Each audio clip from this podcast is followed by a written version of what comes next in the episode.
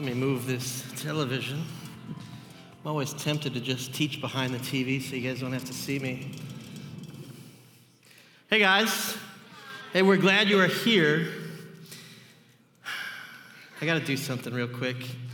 Um, I'm teaching, one of the things I'm teaching about tonight is distractions, and there's something that's I've noticed like all night, and I just got to, I got to clean it up. There's paper on the ground.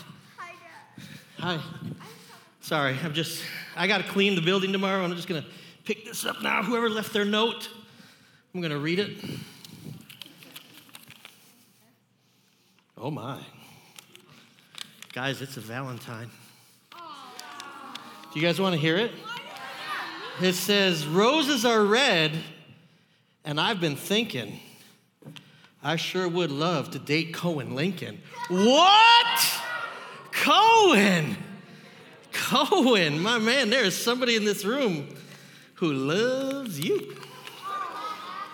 Jeez, how many guys really love Cohen Lincoln? Isn't he the best? Okay, that was, Cohen, you're loved more than that, I promise you. Hey, we are glad you were here tonight, including you, Cohen. I'm glad you're here as well. You're one of my favorite Lincolns. I'm not going to whistle like that for him, though. Uh, we hope, if it's your first night here, we hope it's not your last. If you're here every week, we're thankful for your faithfulness, or anywhere in between. Um, we hope that Drive can help you build a relationship with Christ, build a relationship with other Christians, and just really strengthen your walk with Jesus. And uh, if you were here last week, we started a new series. We're going through the Book of James. Uh, we're going to break it down verse by verse. There's only five chapters, so it's not like the biggest book of the Bible or anything like that. But we're going to finish the first chapter tonight. We were at the first half of chapter one last week. Do the second half of chapter one tonight. So here's the thing. Maybe you go home, and if you're here last week, you already knew we were talking about the Book of James. Maybe this week you've been reading the Book of James in your Bible study time, and that's really cool. Or maybe tonight you're like, I want to go home and read it. It's only five chapters. Like I said, you could read it all in one sitting. It's not the longest book or anything like that. And that's really awesome uh, if, if you read the whole book of, the, book of James, or even the whole Bible. It's really cool. If you come to Drive, or you go to church on Sunday, whether you come to Miles City or you have a home church of your own, we think it's awesome that you go to church anywhere. And maybe you sit and you listen really good during the message. You're like, that was an awesome message. And I do hope that you enjoyed the message tonight. I don't want to be like boring to you or anything like that. But here's the deal. You can read your Bible. You can listen to the message. You can do all this stuff.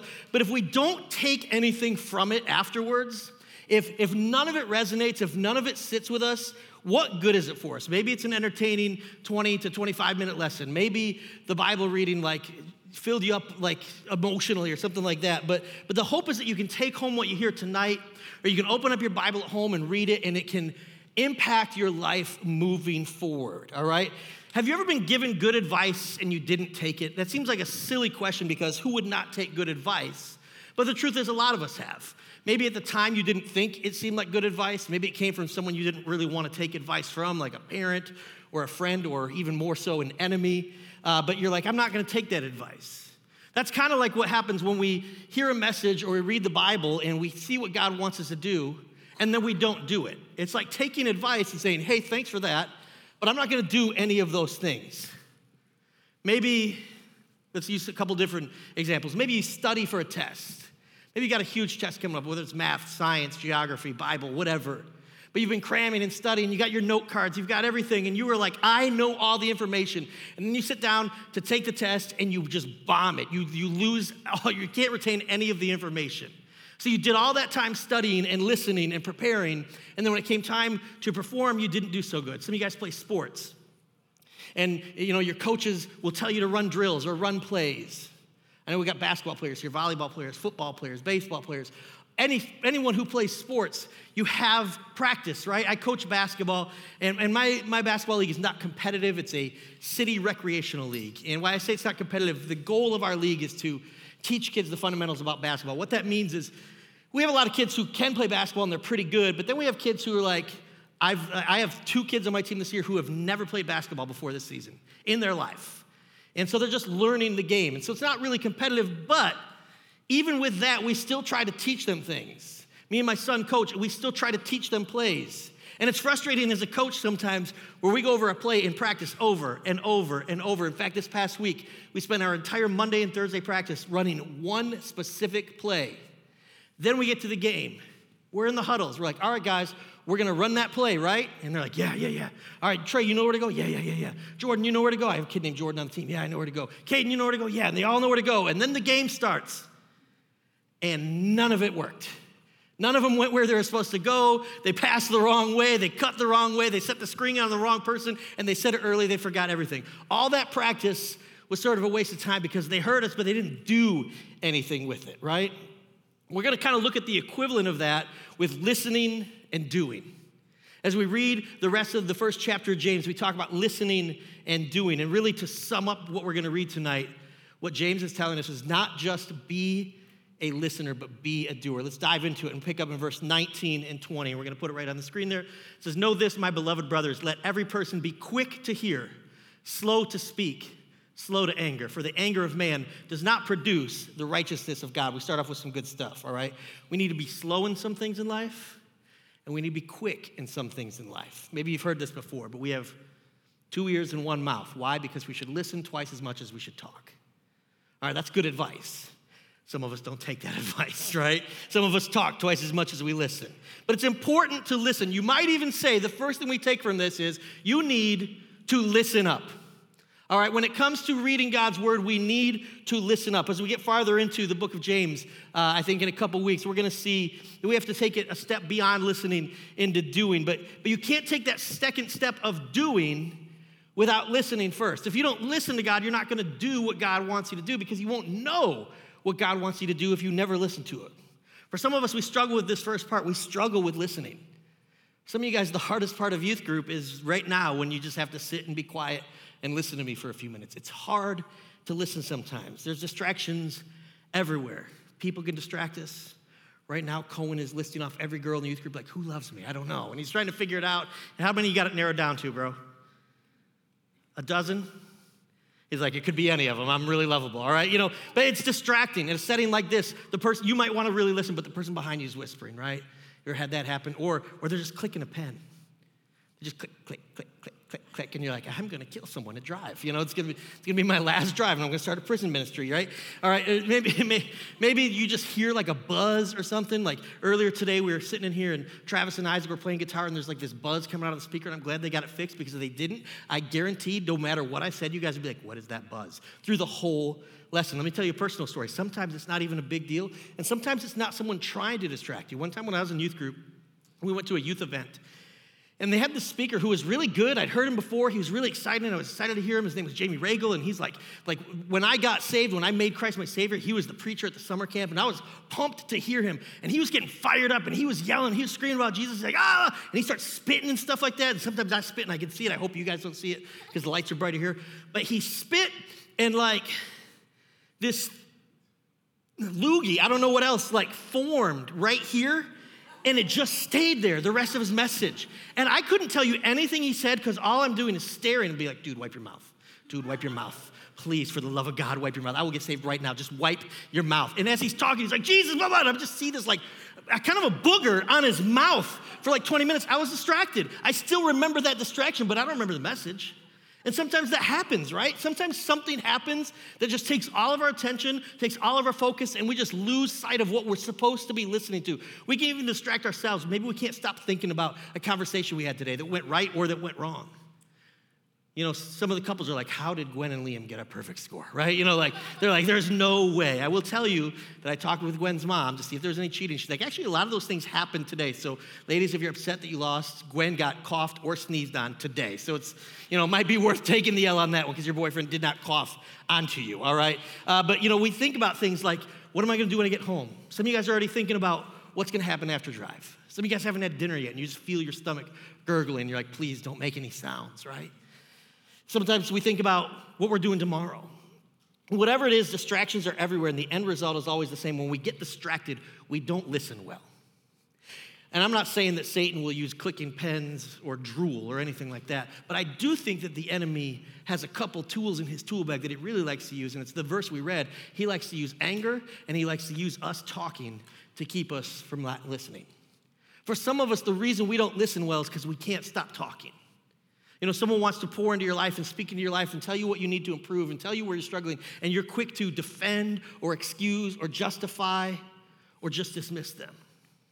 Some of you, when someone comes to you and tells you, hey, I think you ought to be doing this, your response is anger. And when you, you guys know, when you're angry with someone, you don't want to hear what they have to say, right? You're like, get out of my face. You don't say it out loud because a lot of times if it's your parents, you can't say that. That would make things much worse. But that's how it works is when we get angry, when we're talking, we can't listen well. Slow to speak and slow to become angry. And I do think it's important to take a second and say that it says to be slow to those things. It's not a sin to speak, obviously. We're all going to talk tonight. In fact, when we go into small groups, we're going to ask you questions, and I hope that you guys talk. It's also not a sin to be angry. If it was, Jesus was a sinner, and that would make what he did on the cross for us worthless, but Jesus was perfect. So if Jesus got angry and Jesus was perfect, what does that teach us? Is that it's okay to be angry sometimes. It's what we do with that anger that matters and what we're getting angry about. We can read in the Bible times where Jesus was angry. It's not a sin to be angry, but we should be slow to anger. If everything upsets you, if everything angers you, then you might have an issue.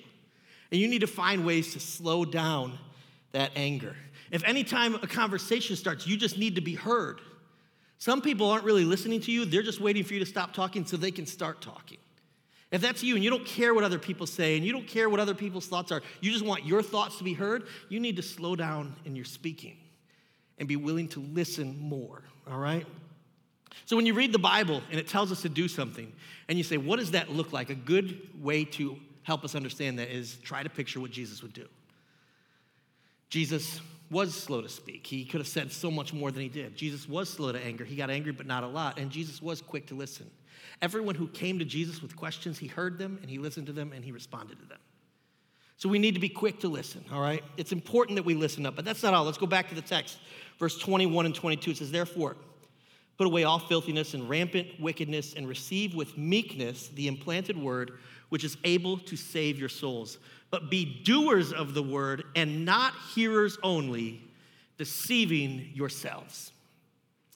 I played the church game for a long time. I grew up in church. Um, I've gone to church my whole life. It wasn't until I was seventeen years old that I made Christ my Savior. And I was deceiving myself. See, I thought I fooled people. I thought I had fooled people into thinking I was a good church goer. Like, I knew the Bible verses. I was good at memory verses. I was good at sword drills, if you guys remember those things. Like, I was awesome. I was good at Awana. I had all the jewels, right? I was awesome at this stuff. But I didn't know Jesus, and I was not a doer of the word. I only heard it. I thought I was deceiving everyone else. Who I was fooling was myself into thinking that what I was doing was good enough, but it wasn't. If you think that hearing the word is good enough, and you don't have to do it, then the only person you're fooling is you. And that might be where some of you are tonight. Let's talk about this part at the top. It says, therefore, put away all filthiness and rampant wickedness, all right? That's all the sin in our lives.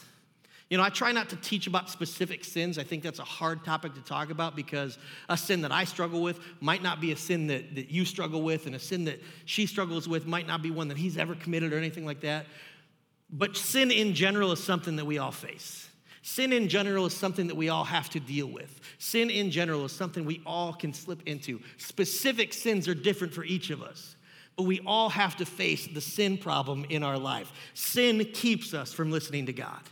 When we choose sin, we are choosing to ignore God, and we are choosing to say, God, I'm not going to listen to you. But when we put that away, when we say, I'm going to leave that sin behind, and I'm going to fight against that sin and against that urge to sin, we can receive the word and listen. Verse twenty-two is where it takes you to, to take a next step. It says, doers of the word and not hearers only. If we could sum that up, it says this, step up. First, we have to listen up. Then we have to step up. Listen to what God says and then do what God says. Be a doer. I like how plain it is. Be a doer of the word. There's nothing fancy. James is saying, what you hear God say, do it. All right, just like Nike, just do it. Later in the book, he takes it a step farther, and he equates it to faith. He says, if you don't have works in your life, if you're not doing things for God in your life, your faith is dead.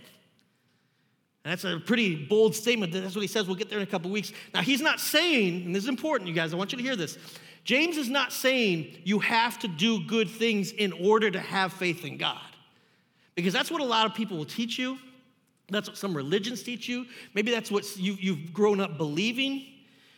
But what James is saying is that doing things is not what gives us faith in God. It's the evidence of our faith in God. And that's where a lot of people get mixed up, is we think that it's our good deeds that save us from our bad deeds. But that's not true at all. Some people think doing good things is what makes us good people. You know, I'm a good person because I, I, I help people. I help my grandma, right? I take out the trash when my parents ask me to. I'm nice to people. Oh, man, I messed up this week. I got into a fight with my parents. I'll, I'll make it up to them, and I'll, I'll, I'll do something good. And then God will be happy with me. And we think that doing good is like this balancing act, like we're walking on a tightrope, like, oh, oh, I did something bad. I got to do something good. And just and it's like this tightrope that we're walking on. And that's how a lot of us think life is, but that's not what we see here in James. It's not what we see really anywhere in Scripture. God is not holding a checklist. And when you sin, he's like, mm, I knew it. I knew it. And then you've got to do something to make him erase it. That's not how it works with God, where he's watching you mess up. Oh, minus. Oh, he did something good. Okay, plus. It's not a balance sheet, all right? It's not how God works. But then, you know, he doesn't erase the sin when you do something good. He erased the sin when he died on the cross for us. You can't erase your sins. That's the heart of the gospel, is that we've all sinned, we've all made mistakes, and there's nothing we can do on our own to make up for those things. So doing good is not about fixing our mistakes. Jesus did that for us. So why should we do good? Because we love God and we want to be faithful to him. Doing good is a reflection of our love and our faith in God. That's also why we listen to him. You're more likely to listen to someone that you love than someone you don't love. Hopefully you love your parents. You know, I, I don't know every relationship. I know it sounds silly, but some people here might not love their parents. Some people here might have a strained relationship. But if you have a good relationship with your parents, hopefully you love them. And so when they speak into your lives, you listen. But if it's like the teacher that you hate and they want to speak into your life, you don't want to listen to them, right? Because you can't stand them and you think they don't like you. When we love someone, we're more prone to listen to them. James says that if we're hearers only and not doers, we're deceiving ourselves. We're tricking ourselves. You're fooling yourself, and when you choose not to do what God has told you to do. Okay, let's go on to verse twenty-three and twenty-four. It says, "For if anyone is a hearer of the word and not a doer, he is like a man who looks intently at his natural face in a mirror. For he looks at himself and goes away and at once forgets what he looks like." I love this example, all right? What James is saying is someone who listens to the word, someone who listens, whether you listen at a lesson time or whether you open it up and read it on your own, someone who listens to the word but then doesn't do what God says, that's like looking in the mirror in the bathroom, turning around and forgetting what you look like. You don't even know what you look like.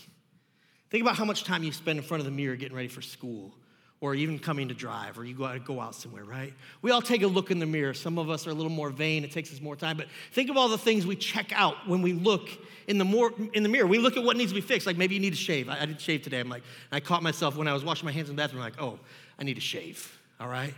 Uh, maybe your hair's all crazy. I don't have this problem specifically, but some of you do. Some of you guys who wake up and like, my hair is a mess. And like, I got to fix that.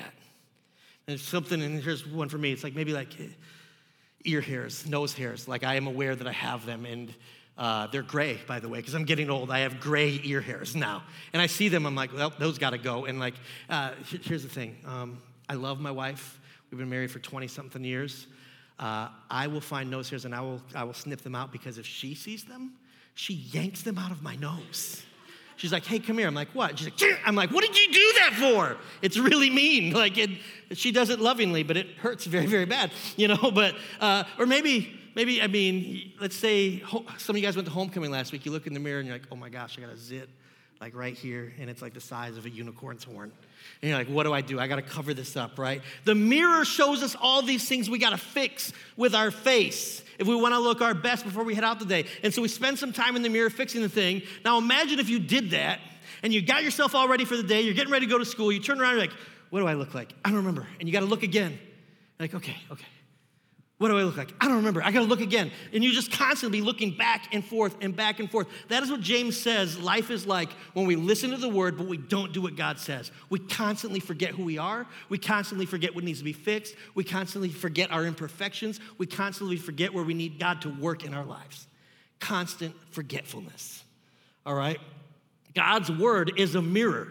That when we hold it up to our lives, it shows us where we fall short. It shows us the things we need to work on. It shows us those things that say, ooh, I don't like that so much. I need to get rid of that. And that's a good thing because God wants us to better ourselves. God wants us to look our best and be our best.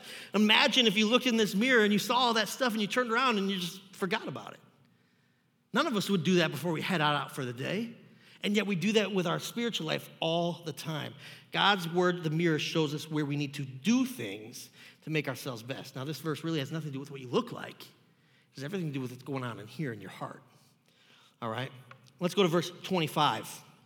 It says, but the one who looks into the perfect law, the law of liberty, and perseveres, being no hearer who forgets, but a doer who acts, he will be blessed in his doing. Now, I highlighted the law of liberty. I just want to take a second to talk about liberty, all right? Because liberty is a big deal. Maybe you don't know really what liberty is. It's more than just a statue in New York. It's actually something our nation is founded upon, is liberty. Liberty is when we are free from oppressive restrictions. You know, as, as Americans, we, we believe that we are freed ourselves from these oppressive restrictions of other nations, and so we believe in liberty here in the United States. James is reaffirming the point that doing good is not because we have to undo the bad. It's not, we're not, we're not restricted, we're not oppressed. We have liberty, we have freedom. You can really do whatever you want in this life. God lets you choose what you want to do with your life. You don't get to choose the consequences, but you get to choose.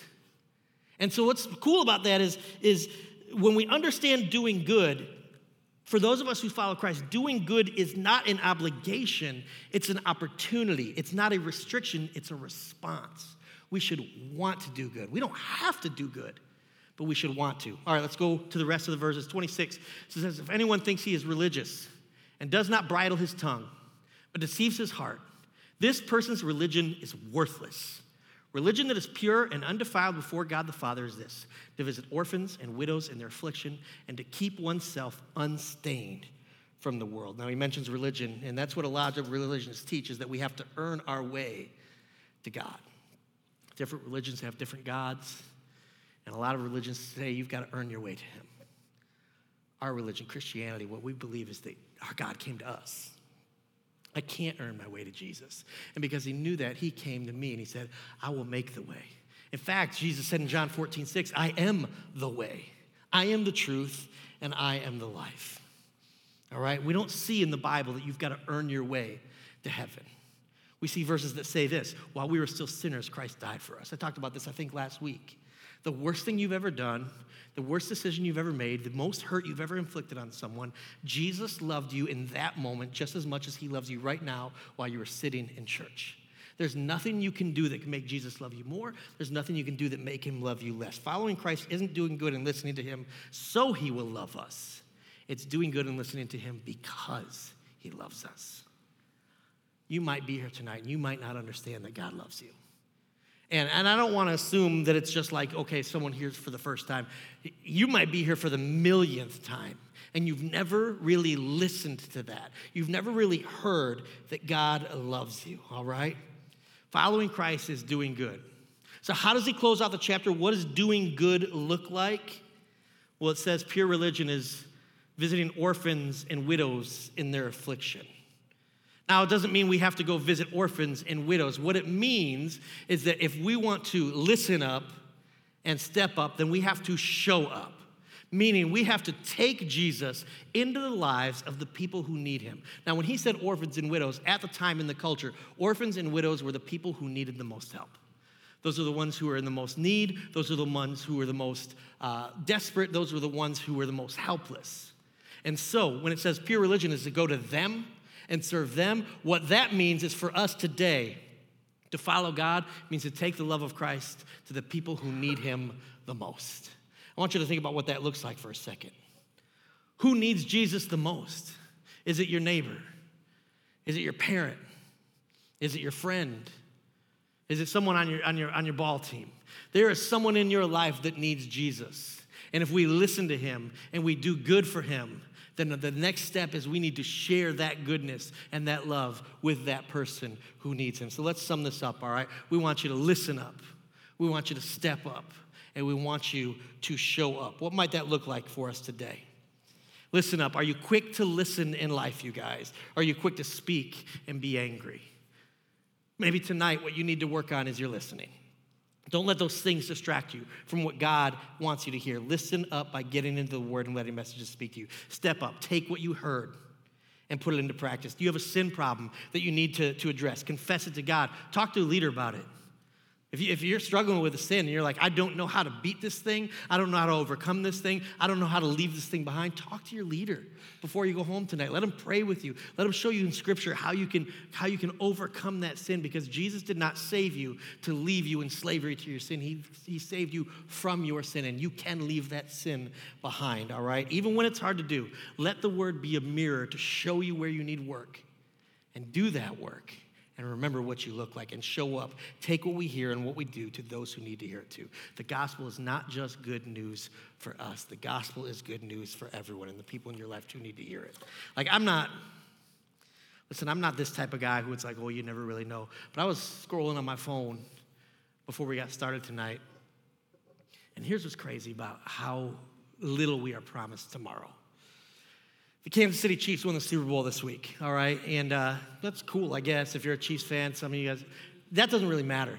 Uh, they're having a parade today, and I don't know if you guys saw this on the news. There was a shooting, like twenty-five people got shot, going to watch a football team win a championship. Some people lost their lives. I'm not a scared Jesus into you type person, but I do want you to know we are not promised tomorrow. So if you're sitting here tonight, you're saying, I'm listening, but I'm going to wait to step up. I'm going to wait to show up until I'm done with until I'm done with school, until, until I know a little bit more about what I want to do with life. We don't know how long we have. We don't know what tomorrow brings. All I know is this: Jesus is here now, and we have the opportunity now to listen to him, to do what he says, and to take what he has said into the world that needs him. So let's pray for those opportunities as we close tonight. Father, we come to you tonight. We just thank you for loving us. I think of this tragedy that's uh, happened uh, over in Kansas City tonight. I think of those who, who've been affected. I pray that there are people in those communities that follow you, that serve you, that they will listen to you, step up, and show up in those needs. I pray you give us opportunities to step up and show up in the lives of our friends, in the lives of our families, in the lives of the people sitting around us. Father, I pray for those of us who struggle to listen to you. Let us hear from you. Let us seek your voice. Let us get rid of the distractions and listen to you more clearly. I pray that we can step up and not just be listeners, but be doers. And I pray that we can show up. Show up in a world that is desperate for you. Let us be your hands and your feet to a world that needs to hear from you. We thank you for what you've done in our lives, and we praise you for what you're going to do to come. In your name we pray. Amen.